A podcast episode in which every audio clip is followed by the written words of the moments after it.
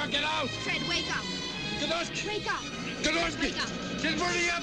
Get out! Fred, Get out! Fred, wake up. Wake up. She's burning up! She's gonna hit the couch! It's all right, Fred. Go back to sleep. Go back to sleep. Back to sleep, Fred. Welcome to the Rear View, a chance to take a glance back into film history as we as filmmakers drive forward into the future of cinema and television. Each reel, I get to interview a filmmaker to discuss a film that influenced them or one they simply can't talk about enough, whether good or bad.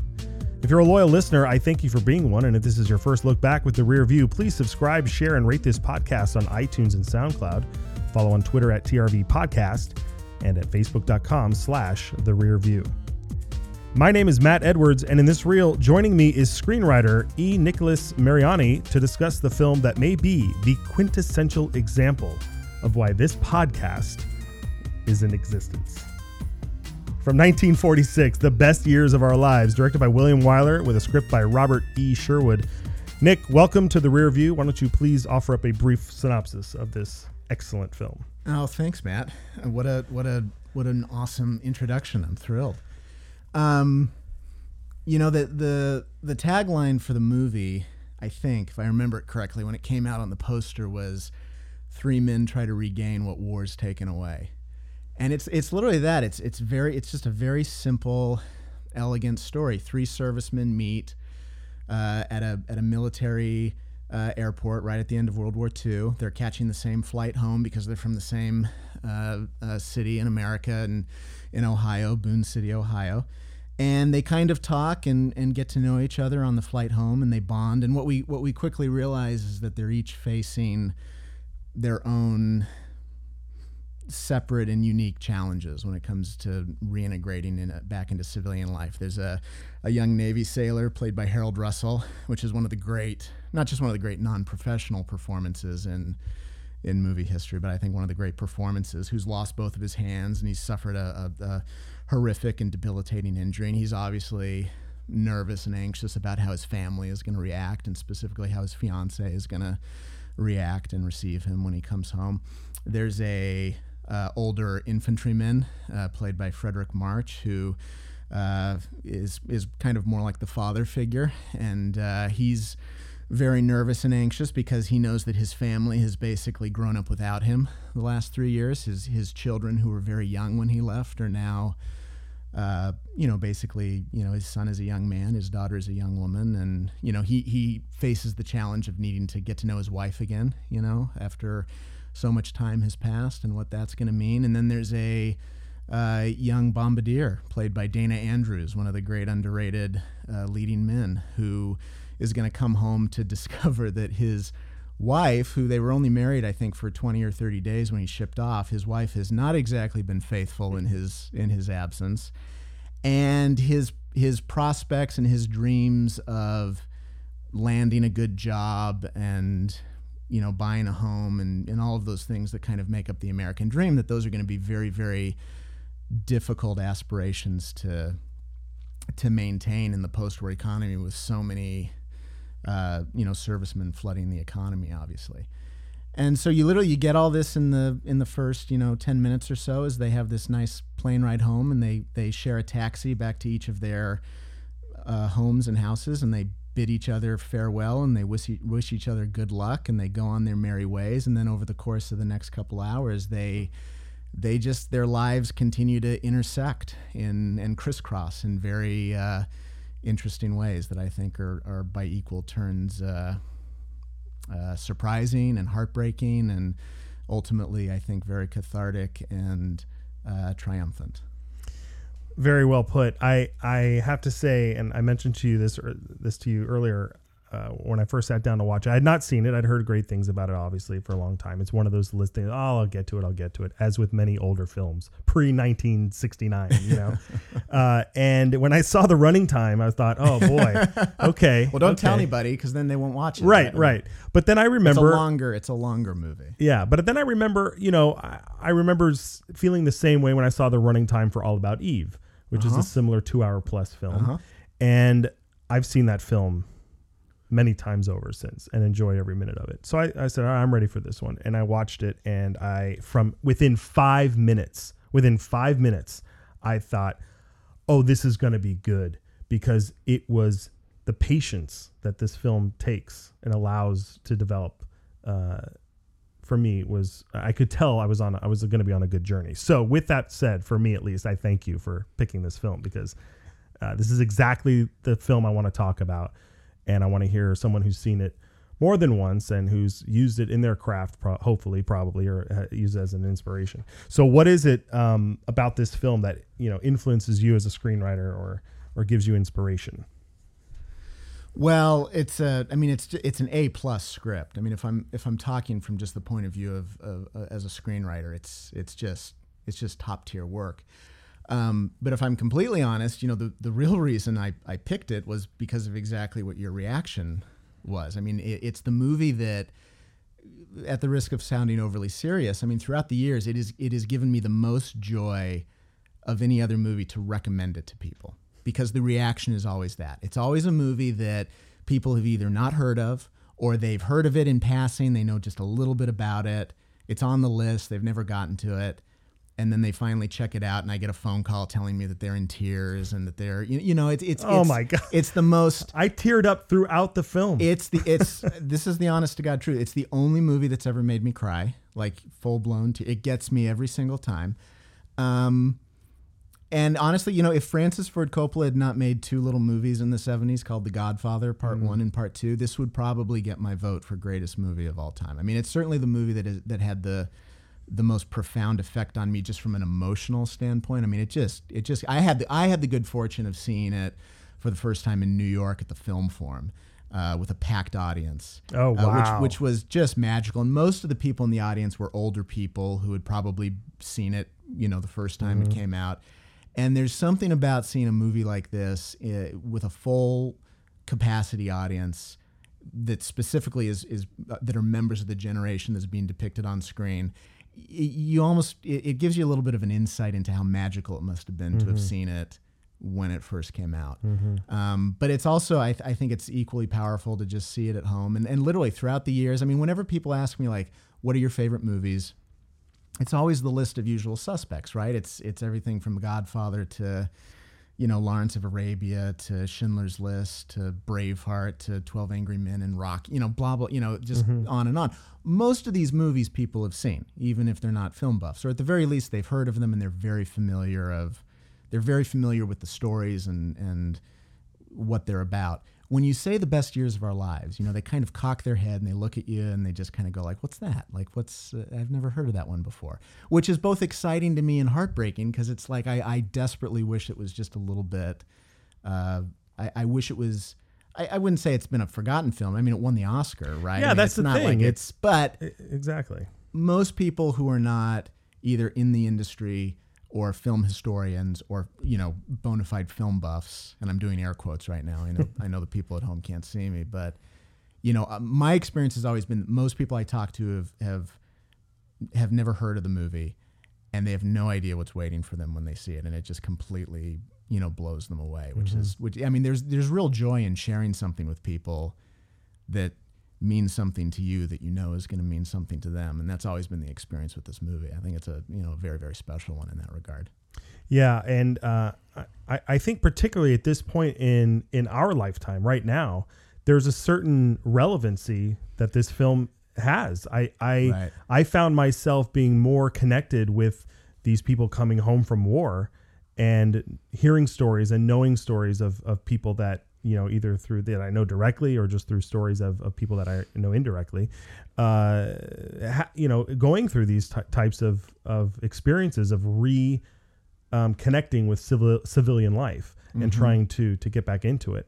Um, and so I think I, I, I think there's a like there's a and, and it was a huge hit at the time. I mean it, it I think at the time it it broke some some records that hadn't been seen since Gone with the Wind. it's still to this day if you count box office in terms of number of tickets sold Mm-hmm. not inflationary that stuff just in terms of just sheer number of people who saw the movie Yeah. sheer number of tickets sold i think it's still like number four and number five Oh well, and and that and that doesn't time. surprise me at all because it, it, not that that American Sniper is any way like this film, Mm-hmm. but it's a it's that similar like American Sniper hit at the right time.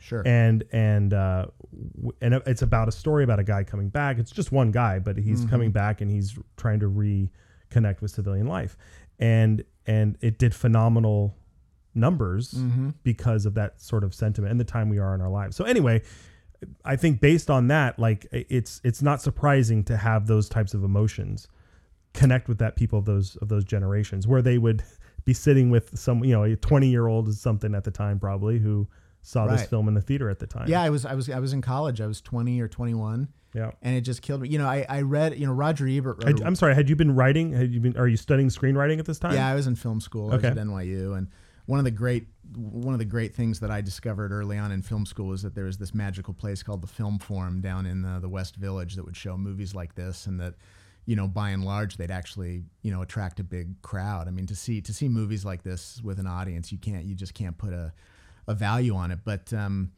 you know, going back to what you said about you know having the you know that the movie still resonates on on such a deep level you know um, uh, roger ebert wrote a, a great essay on the movie uh, a number of years ago and he said you know uh, unfortunately i think his line was he said i'm paraphrasing but he said as long as there are wars the best years of our lives will be timeless and it's i mean Unfortunate, yep. that's that's, that's sadly the case but um it's such a you know it i think part of the par- part of why it ages so well is you know it it uh, from a political standpoint it's it's incredibly thoughtful and nuanced. You know robert going if you know going back to the screenwriter for for a second i mean robert sherwood is a very interesting his history is um, you know he was a, a, a, a very staunch pacifist during world war one and then you know world war two comes along and he kind of changes his views on war a little bit you know due to the necessity of that one. And i, I you know i think his kind of evolving politics or they make sense when you watch the movie because it's very much rooted in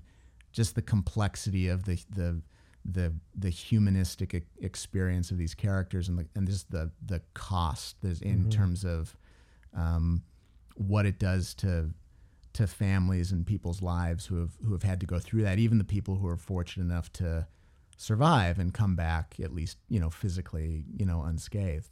Um, he was he was a he was a he was a giant in the in the screenwriting and, and playwriting world both literally and figuratively he was six foot eight Oh which wow. I, which I think has to be some kind of a most writers are not that are, are much more diminutive. Um, I'm six one and I often feel like a giant as a as a writer. But um, he won four Pulitzers and uh, an Academy Award for this for this movie. And he was a speechwriter for Franklin Roosevelt. He he um, I think is credited with uh, coming up with the phrase "arsenal of democracy," which you know was used throughout World War II. So it was a very long and distinguished career that I you know that I that I envy to an extraordinary degree. And this, you know, this this piece of writing, I think, is is the crown jewel in all of his uh, in, in his entire resume. And then, the, you know, the thing that the thing that I think as a writer that you just kind of you fantasize about and you hope for is that you you write something that is you know that is meaningful and special and is that that is substantive and then you get this just everybody who comes on to to make it just elevates it. I mean, I, mm-hmm. I can't imagine what he like. You know, William Wyler, who in my mind is the greatest director in the history of Hollywood. You know, the guy who directed Ben Hur is going to do the movie. Uh, you know, you got the cinematographer from Citizen Kane, you know, shooting the thing with his incredible deep focus photography. You've got like the greatest cast ever between Myrna Loy and Fredric March and Dana Andrews and Harold Russell and you know the score, the music just makes the hair on your arm stand up. I mean, it's a movie that I just think you know this you know beyond the fact that the story is so incredible you know you can go down the check boxes of, of craftsmanship of filmmaking and it's all just you know top tier work by various people you know Yeah, hundred percent. I I I, I want to get into how how seamless the the interactions between these three characters who who don't know each other from Adam when they first when we first when the audience first sees them. I don't I, I don't even know going into it. I don't even know who who, who these who who I'm going to be watching. You know, who, who's who's our lead, who's our protagonist, who's who's the story centered around. And at first, you know, which is, very unusual for 1946 Absol- Hollywood absolutely. film. I mean, it, there's so many things about the movie that are groundbreaking in just quietly subtle ways, and that being one of them. There's no protagonist. It's Yeah, like that it's like op- that opening scene in the in the it's traffic. trying to get it's yeah I mean, it's literally it's three different storylines. yeah. There's no protagonist. Um, it's it's uh, you know everybody always credits eh, rightfully so. I'm not going to dispute this, but you know Elia Kazan always gets a, a, a, a lion's share of the credit for kind of ushering in naturalism, right, with like Mm-hmm. on the waterfront and stuff. But you know, six years before, in the best years of our lives, William Wyler is is kind of taking a, a pseudo documentary approach. Oh, yeah. He's casting non-professional actors, real combat veterans. He's he's instructing his set designers to build sets to scale rather than larger. You know, usually in, in Hollywood filmmaking at that time, and still today, you know, sets were built to accommodate large camera movements. Mm-hmm. He he had sets, but he, you know, uh, he had a house built, you know, to be the size of a real house. He had the actors buy their own wardrobe, you know, to Right. just kind of walk around in whatever they thought their characters would be wearing. Um, I mean, it's it's just extraordinary. And and and the other thing that always blows my mind is it's made it's released less than a year after the war ends. You know, Right. It's released.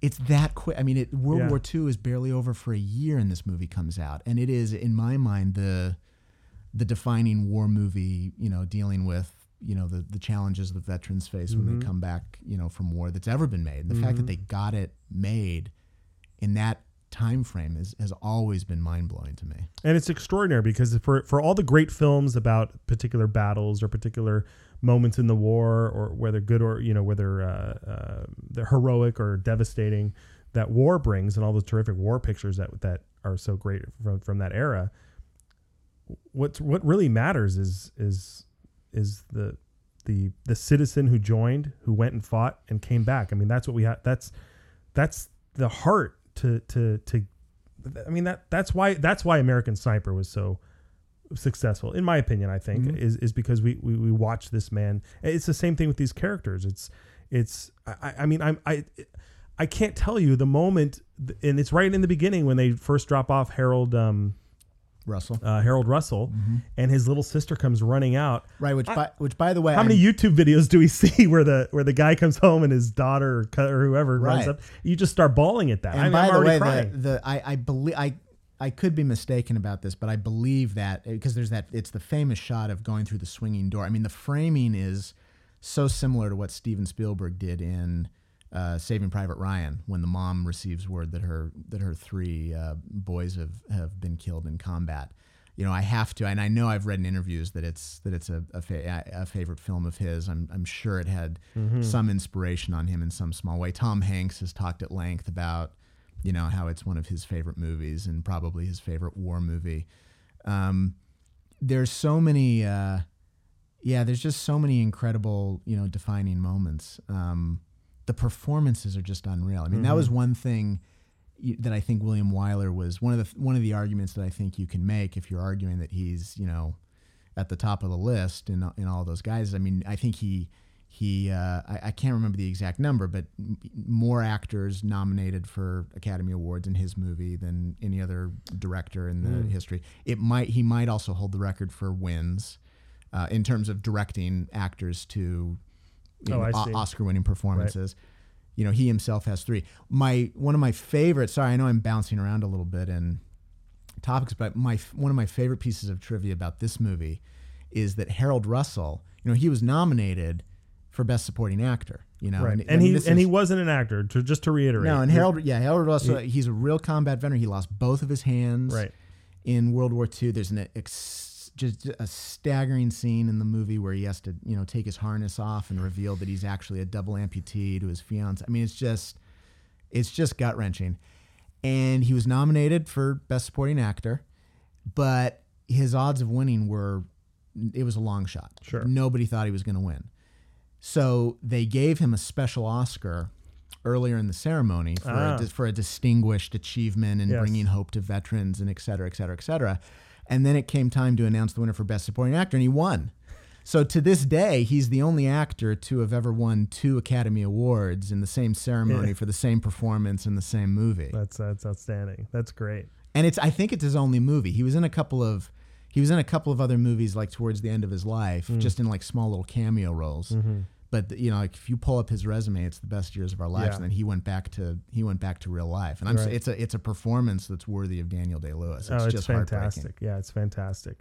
He he, he is a one of the most sympathetic and and heartwarming characters to watch and to and to root for. I mean, I can't tell you, I can't tell you how much I was rooting for him towards the end of his his particular story. And and you know, usually on this on this podcast, I want to say, you know, there's no spoilers. There's no like we just talk about this film. You know, you know, I don't want to Yeah, but but I, I can't I, I feel like I can't rob anybody right. of the ending of his story because it was so Right. impactful for me.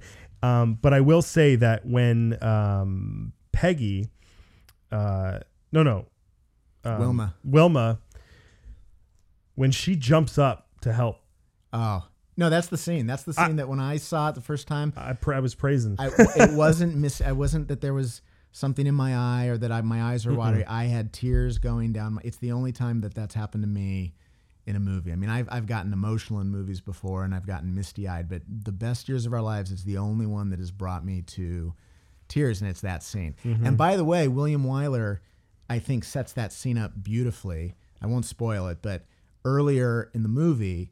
There's another scene. Yes, and I- where did you notice? And Yes. he take his dad. I thought it was a censorship issue. Correct. And, and, uh, when I first saw it, I thought, oh, he's not a real amputee. They're not showing. sure. sure. They're not showing him below the shoulders because he's really got arms. Right. And then the payoff, then at the end, Yeah, it's brilliant. is amazing. Um, and the other thing, you know, it's the thing that I think is so. uh, I mean, there, you know, I, I could talk for six hours about all the things that I love about this movie, but it's so it finds a way to make just ordinary, real life um, challenges feel like the biggest thing in the world. Nothing catastrophic happens in this movie. You know, spoiler alert: like nobody dies in a car accident. Right. You know, nobody, nothing blows up. Nobody dies. You know, it is simple, everyday uh, challenges that these characters face, and they are heartbreaking, and they feel like the biggest thing in the world because you you care deeply about you know each of these people and what they what their hopes are and what their dreams are and what they're trying to, you know, what they're trying to get through. Yeah. All right. Well, we have we have to get to a little bit into the uh, minutia of of of writing. Uh, Okay. Just if, if you can. Sure. Uh, when because what struck me about this, and I, I'll just jump to this one is I mentioned it earlier is the patient that this film takes in allowing the story to unfold gradually. Right. And and like you just mentioned, there's no there, we're not we're not headed towards um, the solving of a murder or or anything like that. Mm-hmm. We're we're simply just watching these these people. Um, I, I keep using the word reconnect, but it's it's uh, get back into civilian life. Yeah. You know, yeah. um, that doesn't happen anymore. I know. Tell, Generally speaking, I know. Much to my much to my frustration. Yeah. you know? So so in your meandering through through your career now and and through you know turning in scripts uh, you know to your to, to studios or to agents or, or things like that, I, I have to believe that you're you're somebody who who wants to do to achieve something on a level of best years of our Yeah, lives. desperately. Uh, yeah. And uh, so what's the feedback that you get when when you It's the- try and do that? It's well, I haven't tried to turn in a three hour a three hour drama, a three hour character drama about uh, vets returning from home. But no, listen, it's hard. It's getting, you know, it's getting harder and harder and harder to just tell simple, straightforward human interest stories. Um, and it's you know the the note that uh, and it's not just with me; it's with a lot of my friends who are, you know, in the business and trying to write you know anything other than you know Transformers twelve uh, is you know get to the action faster, get to this faster. You know, can the gun be going off by page five? You know, and it's it's hard because, you know, I grew up not just watching you know best years of life, but even take something like uh, uh, Braveheart, right, which is a, a you know big giant uh, thrilling action adventure film. I mean that that movie opens with a 45 minute love story, you know, and that I don't know that you'd be able to get away with that today. I mean it's and it's hard because that's what makes that movie you know that's what makes that movie a classic.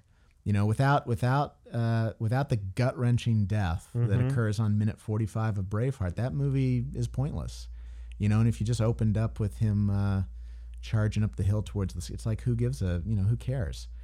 Um, so it's hard it's frustrating i mean i keep hoping that uh, I keep hoping that you know we'll reach a point of critical mass and these things will you know kind of turn around and reveal themselves to be a little bit cyclical. I mean, you know, the one thing that's a little bit encouraging is you know television and and kind of the renaissance that's going on there.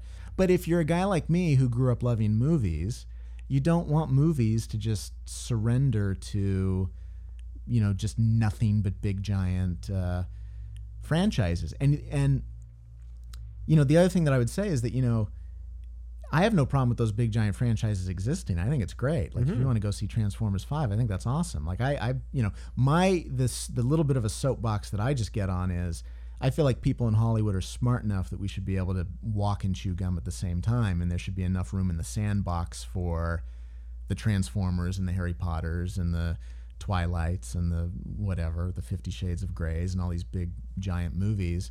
And then you know, I, I just don't think that there's any reason why those why those good, substantive, character-driven movies that we were really really liking and that were really really successful, all the way up through the late '90s and even you know some some rare examples today, uh, should have to go away because there is an audience for them. You know, there is absolutely an audience out there. There, there are all kinds of people who want to go see, you know, those kinds of movies. Absolutely, and I, I- I would think even as proof that you're saying you were sitting in a in a packed theater when you first saw this film, uh, even if it's Sure. a or even, you know, I'll, I'll t- uh, I, I was in a packed. The last time I tell you what, the last time I was in a packed theater wasn't. Uh, the last time I was in a packed theater was was watching The Imitation Game.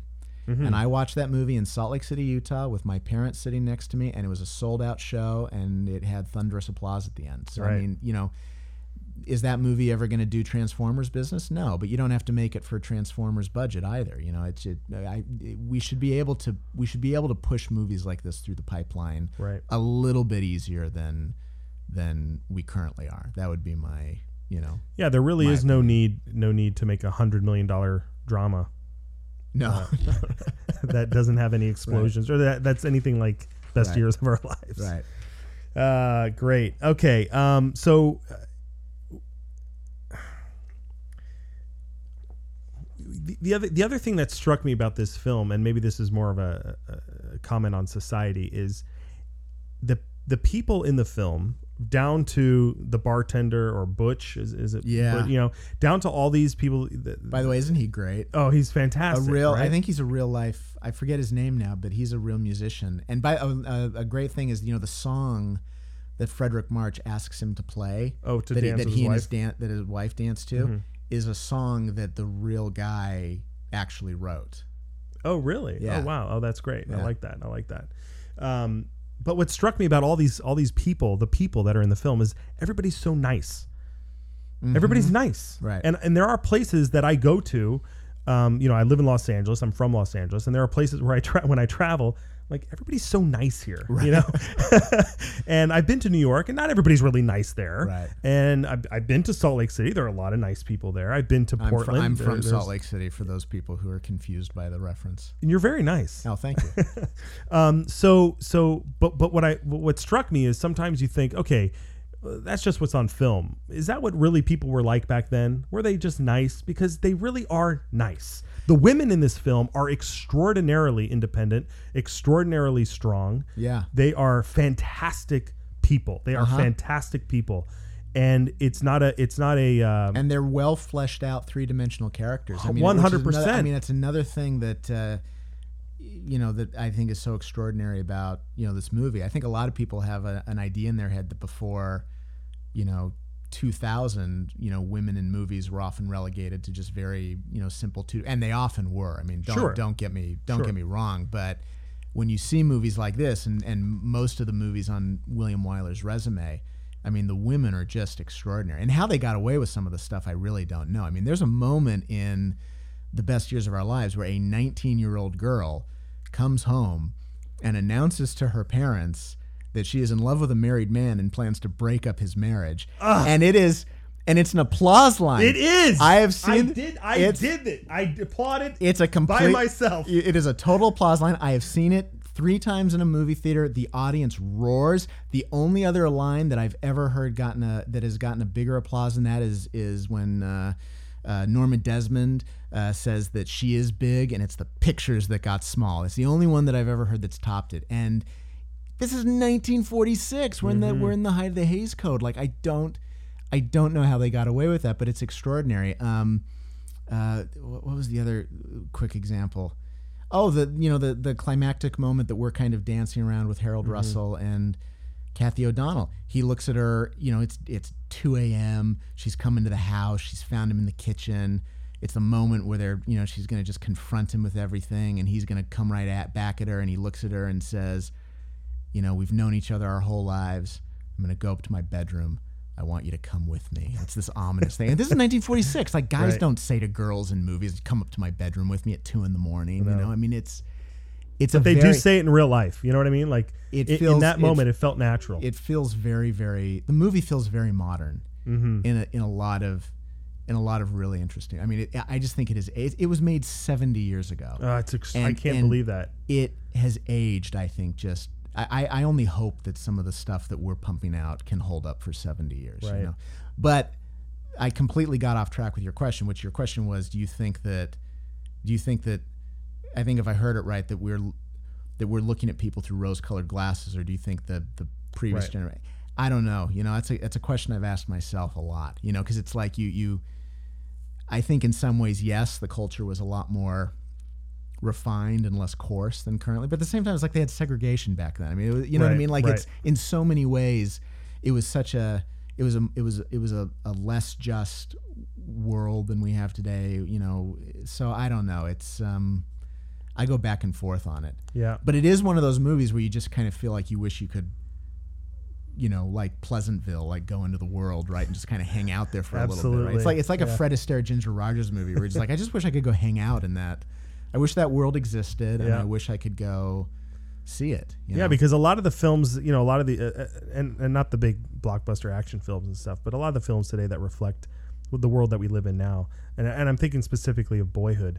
I was depressed. I thought, Right. oh my God, Right. is this, this is, this is who we are? Like this Right. is, and that's a three hour film or close to it. Right. And it's just a, it's just a And series as- of, of not life. as, not as lean as the Not best as- years of our lives. yeah, cor- So that's very the thing. correct. I mean, I think you'd have to admit the best years of our life. It's two hours and fifty minutes long. Uh, Would you cut anything? I would not cut a single frame. Not a not a moment, right?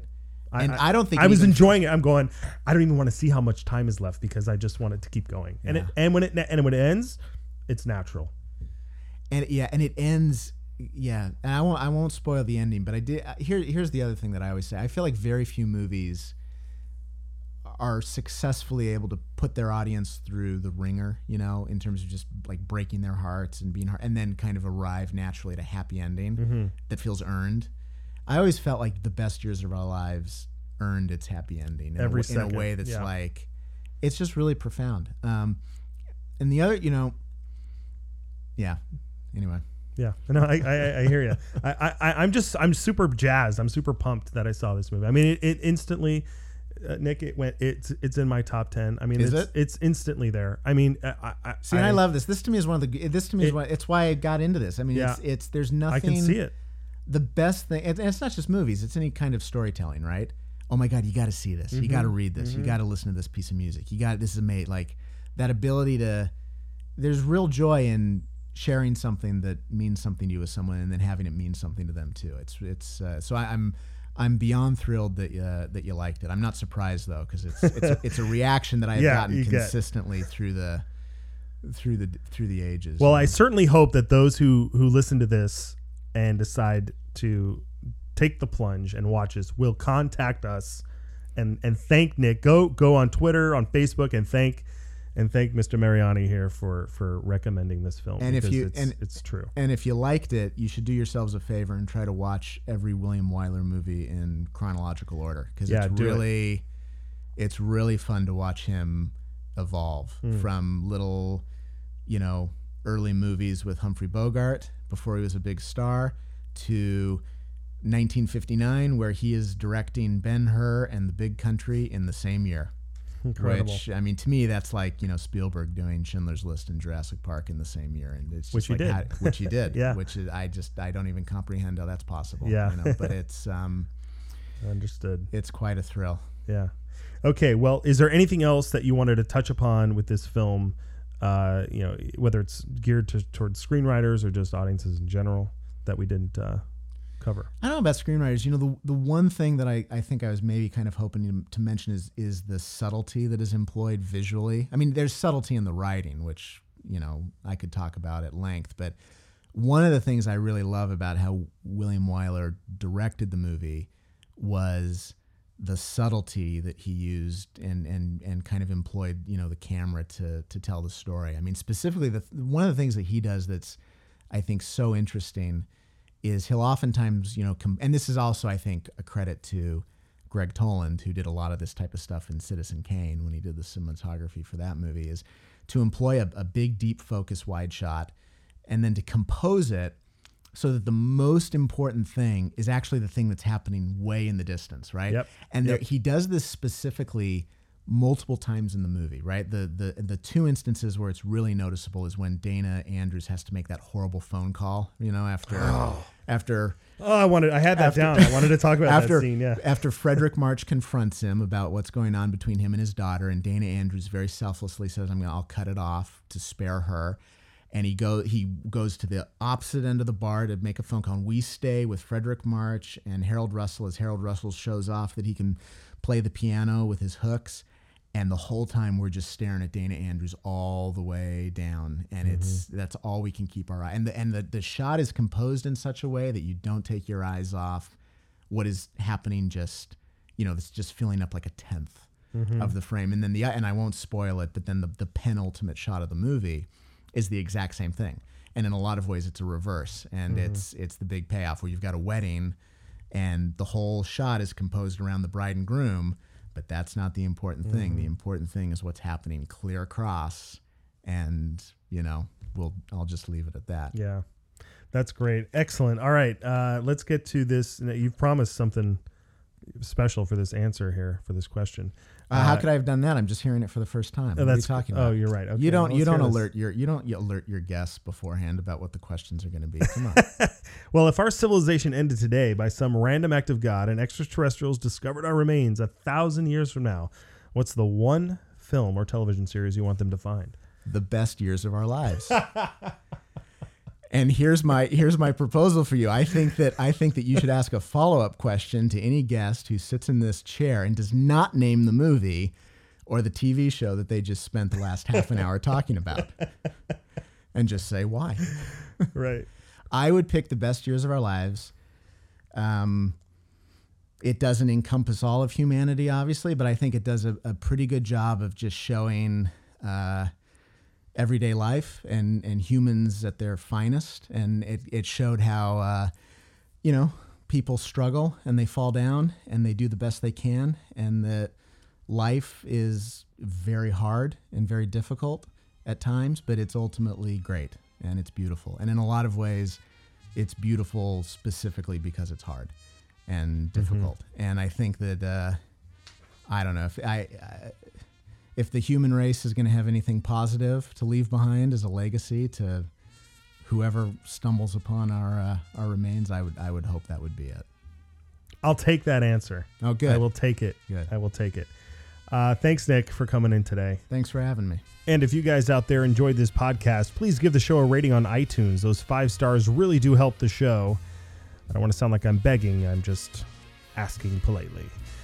It also entices more great guests like Nick to come here on the show. So please subscribe to the podcast on SoundCloud and iTunes. You can uh, connect with us at facebook.com slash the rear view and on Twitter at TRV Podcast.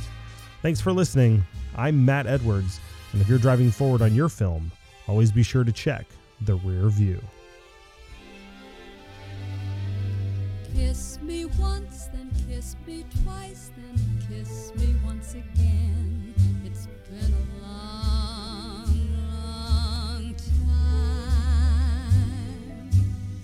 haven't felt like this, my dear, since can't remember when. It's been a long, long time. You'll never know.